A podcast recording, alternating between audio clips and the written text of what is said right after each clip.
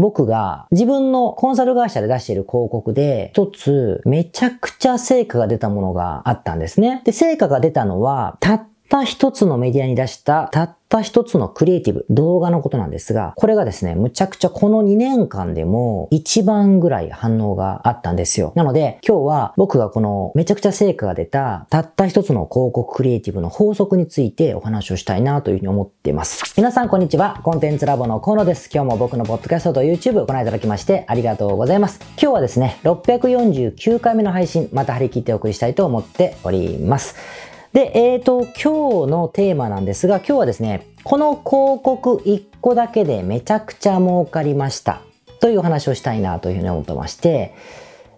実は、あの、先日ですね、僕が自分のコンサル会社で出している広告で一つめちゃくちゃ成果が出たものがあったんですね。で、成果が出たのは、たった一つのメディアに出したたった一つのクリエイティブ。まあ、つまりは動画のことなんですが、これがですね、むちゃくちゃこの2年間でも一番ぐらい反応があったんですよ。で、しかも、めちゃくちゃ簡単な法則を当てはめたんですね。めちゃくちゃ簡単。で、誰でもできる方法なんです。で、しかも多分ね、100発100中だと思うんですよ。なので、今日は僕がこのめちゃくちゃ成果が出たたった一つの広告クリエイティブの法則についてお話をしたいなというふうに思っています。で、ちなみに、むちゃくちゃ金がなくてもできますし、えー、仕事がすっごい遅い人とかでもできる内容です。逆に言うと、仕事がめちゃくちゃ早いからできるとか、すごいセンスがいいからできるってものでもないんですね。全然別のある法則があるんですよ。なんで今日はちょっとこの辺の話をしたいなというふうに思ってます。で、本題に行く前にですね、まあ、多分今日サムネイルとかタイトル見た人がふんと思ったと思うんですが、仕事が早い人と遅い人の対比のタイトルをつけてるんですよ。仕事が早くても儲からない人、仕事が遅くても儲かる人というタイトルをつけてる。これがなんで結びつくかって話をちょっと最初にしたいと思ってるんですが、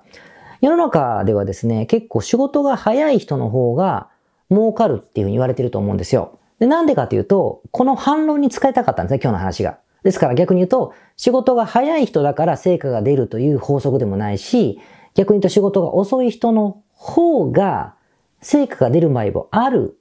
という話につながるので、まあちょっとそういう意味で聞いてみてください。では早速本題に行ってみましょう。本題といっても、まあ余談から行きたいと思うんですが、サーフィンのレジェンドサーファーでですね、ジェリー・ロペスさんって人がいます。ハワイ出身のですね。知ってる人は知ってると思うんですけど、このジェリー・ロペスさんが言った有名な名言がありましてですね、これが、keep paddling っていう名言なんです。keep paddling。漕ぎ続けよっていう感じなんですね。どういう意味かというと、サーフィンっていうのはこう波に乗るので、波が崩れる向こう側にこう漕いで自分で行くわけですよ。そしてやっぱしんどいし、波がたくさんある日だとわーっと戻されてまた頑張って、また戻されて頑張ってっていうような苦しい時間を過ごさないと沖に出れない。だけど漕ぎ続ければ必ず出れるという話もあるし、逆にサーフィンって自然相手なので、いい波に必ず乗れるって保証はないから、こう、たくさん波に乗れば乗るほど、とても良い体験ができる確率が増えるんですよね。ということは、乗って、また沖出て、乗って、また沖に出てってこと、とにかくパドルをし続けないと、いい体験ができないってことになるじゃないですか。まあ、こんな風なことを総称して、 keep paddling、漕ぎ続けるんだという名言が生まれたというからくりなんですよね。で、また全く別のプロスポーツで、バスフィッシング。バスフィッシングですね。バスフィッシングのプロで、あの、田辺さんという方がいらっしゃるんです。日本人の方ですけれども、で、この方もね、名言もあって、多分、サーフィンのことをご存知だからおっしゃったのかもしれませんけど、keep casting っていう言葉が有名なんですよ。keep casting。投げ続けろ。投げ続けろってことですね。で、どういうことかというと、あの、バスフィッシングっていうのは、こう、待つ、うーんって浮き見ながら待つような仕事じゃなくて、あらゆる場所に移動しまくって、で、そこで何回も何回も投げる。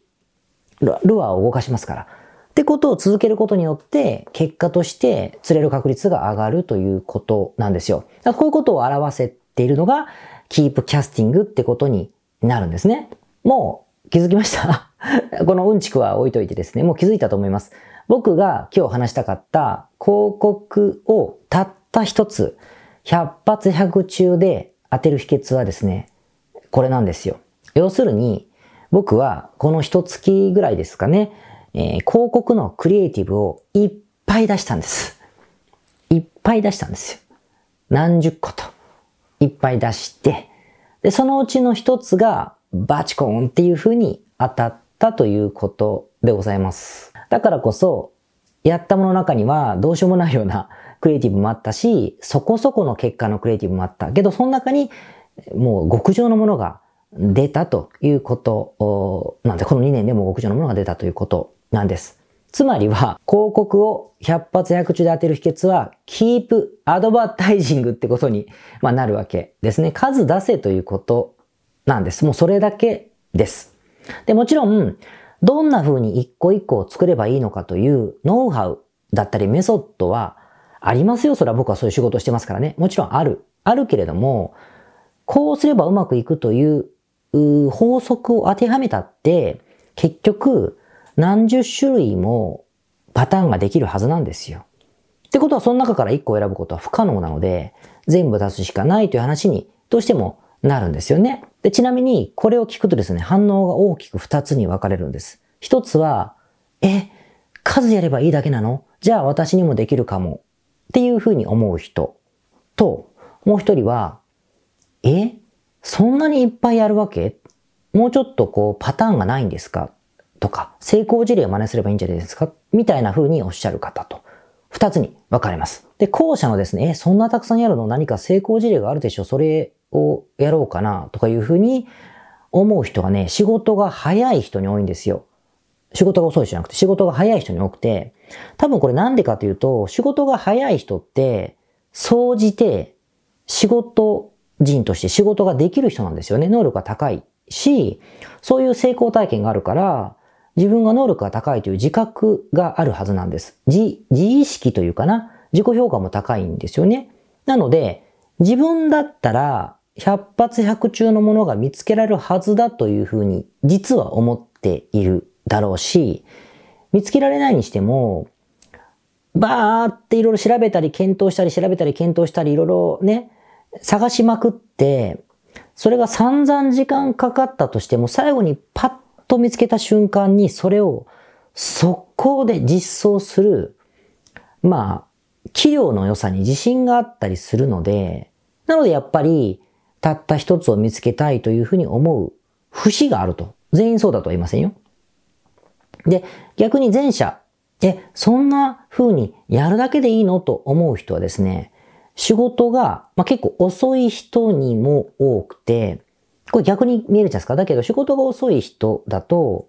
当然、仕事人としては仕事が遅いというふうに自分が思っているので、あまりこう、俺は仕事ができる、私が仕事ができる自覚があったりしないんですよね。ない。から、私だったらこれは見つけれるはずだみたいなふうには意外と思っていなくて、逆にコツコツ諦めないとかですね、コツコツ諦めない、じっくりやるとかですね。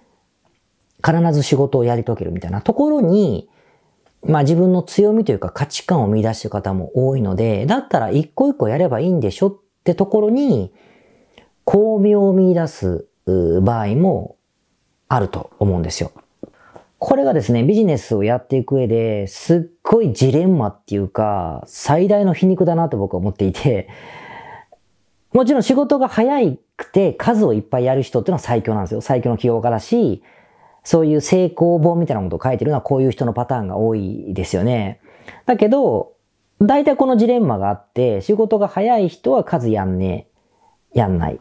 で、仕事が遅い人はコツコツやるみたいなところって結構あってですね、そう思うと、この広告のクリエイティブで数を試せば、100発100中ってところは、仕事が遅い人にとってはすごくまあ、朗報じゃないかなというふうに思うんです。だから、どういうメッセージが言いたいかというと、仕事が早い人は調子乗るなよって言いたいわけじゃなくて、そんなのどうでもいいんですけど、仕事が遅い人がコツコツ一個一個やり遂げるのが遅いと思ってんじゃないですか。私これ一個すげえ時間かかると、僕が例えばですね、よし、なんとかさん、5つクリエイティブを作ろう。A, B, C, D, E って、もう僕は書いたとしましょう。スクリプトも全部書いて、これを作ってくださいと言っても、まあ、外注コストをかけずに自分で作ったら時間かかるでしょ？で、5つやるの1個、やっと1個終わりました。1月でやっと1個終わりました。また次のやつがまた1個終わりましたということで、あの、自分はなんと遅いんだろうと思うかもしれないけれども、この方が5ヶ月間かかって5つの広告クリエイティブを試してる間、仕事が早い人って意外と、なんかいいのないのってまた探してたりするんですよ。なんか YouTube とか見て。ぐだぐだぐだぐだ。もう商売すらやってないかもしれませんね。ってことがあるから、意外と仕事が遅い人の方が、成果が100%出ることも多いなと思います。たまたま今今日は広告の話をしましたけど、プロダクトのリリースにしても、新しい試みにしても、メールマガジンの配信にしてもですね、とにかく仕事が遅い人っていうのは、一個一個完了するという強みがあるので、これは、あの、大いに使った方がいいんじゃないかなと思いますね。まあもちろん、あれですよ。仕事が遅いのに、百発百中探すって人が一番うまくいかないんですけどね。うまくいかないんだけれども、まあでも、あの、そうじゃない人が聞いてくれてると思って、今日はこの話をしてみました。逆に小賢しく自分だったら一発当たられると思ってね、100%のものを探して数をこなすことを避けてきている人というのは、僕がまさにそのタイプなんですよ。もう今でも、もうなんかこれぐらい占めてる。けれども、そう小賢しい感じでうまくいったこと一回もないんで、やっぱりね、あの、どうせ仕事が早い強みがあるんだったら数やれよっていうか、強、そんなに早いならやろうよっていうふうにもったいないなとも思ったりもしますね。自分のクライアントさんとか仲間じゃなかったら、まあ、遅、ずっとやんなよって思ったりもしますけど、だからまあそんな風な、あの、ちょっと今日はね、ねじれをご説明してみたという次第でございました。ちなみに僕の広告、海外の方だったら見れますから、たくさん出てきます。で、あ、これかなって100発100中のやつが当たったらまだぜひお知らせください。正解、正解だったら、あの、答えますから ということで、えー、また次回お会いしましょう。はい。それでは649回目の雑談でございます。今日は小学校でガンプラって話をしたいと思います。1970年代とかね、えー、80年代生まれは遅いかなぐらいの方って、ガンプラは青春時代だったかもしれません。僕の小学校の時はとにかくガンプラに興奮している時代でございましたが、まあ今の子ってそんな知らないじゃないですか。なんですが、なんと、この前小学生の息子がですね、学校からガンプラ持って帰ってきたそ完成したガンダムこんなちっちゃいガンダムを持って帰ってきてガンプラなんですよ。どうしたんお前これ？みたいな話をしたらですね、学校の授業でやったとか言ってて、ええー、みたいな。そんなのあるの？って、なんかそういう体験学習みたいとかってですね、全員1個ガンダム作って持って帰ってきたんですって。で、僕がガンダム好きな彼は知ってるので、お書斎に飾っときなよ、なんつってそのガンダムくれて、えー、いいなっつってもらって飾ったんですけど、ってことがありました。で、調べたらですね、なんかバンダイが、小学校の子たちにガンダムの楽しさ、プラモデルの楽しさを感じてもらおうってことで、体験授業で無償で提供してるんですって。だからすごいいいやるなと思いました。なんか、全国2万校ぐらいで実行したらしいので、あ対象になってよかったと思ってましたけど、なんかね、でも理由は SDGs に絡めてどうのこうのって書いてたから、これは無理やりだなと思ってたけど、でもなかなかやるなと、あの、思いました。で、まあその話だけなんですけど、ちなみに、あの、ガンプラって今、友達から聞いて聞いたんですけど、今めちゃくちゃプレミアついていて、ガンプラシャーザクとかですね、買えないんですよ。で、買えるんだけど、もう生産が追いついてないので、プレミアついちゃって転売屋がですね、倍ぐらいの金額で売ってるから、むっちゃしますよ。あの、普通のプラモですよ。普通のプラモの、1000円ぐらいしかしないんじゃない ?2、3000円、2000円ぐらいしかしないやつがですね、あの、4000円とか6000円とかぐらいの金額まで高騰してるので、これはこれでちょっと問題だなと思って、あの、見てましたけどね。ということで、あの、小学校もなかなかバカにできたもんじゃなくてですね、結構、あの、まあ、新しいことをやろうとしてるんだなということで、あの、いいぞと思って見てたという話でございました。それでは。皆さん、こんにちは。コンテンツラボの河野と申します。この YouTube チャンネルをご覧いただきましてありがとうございます。え普段は在住の起業家の皆さんにインターネットを使ったビジネスのサポートをさせていただいております。これまで、え約3000人の方々のビジネスのサポートを行い、す、べ、てのクライアントさんの売上総額は300億を超えているぐらいだと思います。えこのチャンネルではそんな経験をもとにインターネットビジネスもしくはインターネットを使った起業について、え詳しく役に立つ情報をお送りするように心がけております。海外においての事例もとても豊富に含んでいますので、日本の方にも適用できることはとっても多いと思っております。ぜひチャンネル登録をして配信をご覧になってみてください。ポッドキャストをお聞きの皆様、こんにちは。コンテンツラボの山口よし子と申します。普段はサンフランシスコに住んでおりまして、日々現地からコンテンツラボのお仕事を行っています。いつもご視聴ありがとうございます。いつも聞いてくださっている海外在住の方日本在住の方起業して制約のない自由なライフスタイルを実現したいと思っていませんか？今日はそんな皆様にですねお知らせとお願いがありましてこんな風に最後にお邪魔させていただいています。そのお願いというのはですねコンテンツラボのコンサルティングサービスについて知っていただくということです。で、あのー、番組の中でも河野が時々メンバーさんと呼ばせていただいていることがありますのでご存知の方も多いと思います。起業前の方にはビジネスプランを一緒に考えることから始め起業後の方には集客組織化異業種展開だったりはたまたお金の残し方とかそして望むライフスタイルの実現というところまでですねメールやオンライン通話でのコンサルティングのほかに学べる仕組みとしてあの定期的に私たちの方からコンサルティングを受けていただいているメンバーさん用に教材をあのお配りしたりですね。あと世界各地にお住まいの起業してビジネスの広がりを目指す日本人の方同士とつながれる仕組みを取り入れたりといったコンサルティングやコミュニティ参加が全て入ったサービスになっております。私たちのクライアントさんは7割が海外在住者在住者さんでですね。3割が日本にお住まいの方です。これから起業したい方、すでに起業している方、あとはあの起業して少し時間が経ってもうあの成長期に入られている方皆さんそれぞれあのビジネスのステージはそれぞれですけれどもとても刺激的にご一緒させていただいています。でよく聞かれるのですけれども海外在住ということにかかわらずですね私どもでは日本にお住まいでビジネスを展開している方とかあの起業計画されている方にも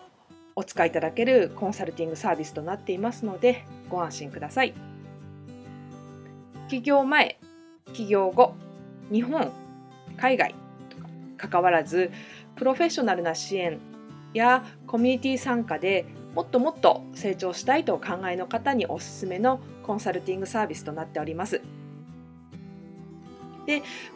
あの知っていただくことがお願いだったのですけれどもここからは皆さんにあのまた別のお知らせになりますがご興味がある方のために河野が世界各都市で実施して大好評をいただいているネット企業ビジネスセミナーを無料で公開しています。まだ何をしていいかわからない方にはどんなビジネスをするべきかすでに何かを始めている方のためにはどのようにビジネスを成長させるのかといったような濃い内容をですね4時間以上でとても詳しくお話ししています。もちろんあのコンテンツラボの強みとして今まであの一緒にサポートして大きくなってきた実際起業されている方たちの生の声も聞けてしまう貴重なものになっています。そしてさらに特別に今回取り下ろした How to というものを含めた実践編のセミナーも特別にご覧いただけるようになっております。ネットショップを始めてみたいとかサービス業をしてみたいコンサルティングやコーチング業をやってみたい自分の持っている情報を売ってみたいなどですね全てカバーしている動画セミナーになっています。で先ほども申したように視聴は無料となっておりますので今すぐこのメールの中にある概要のリンクをクリックいただくかコンテンツラボという名前で検索して動画を請求してご覧になってください。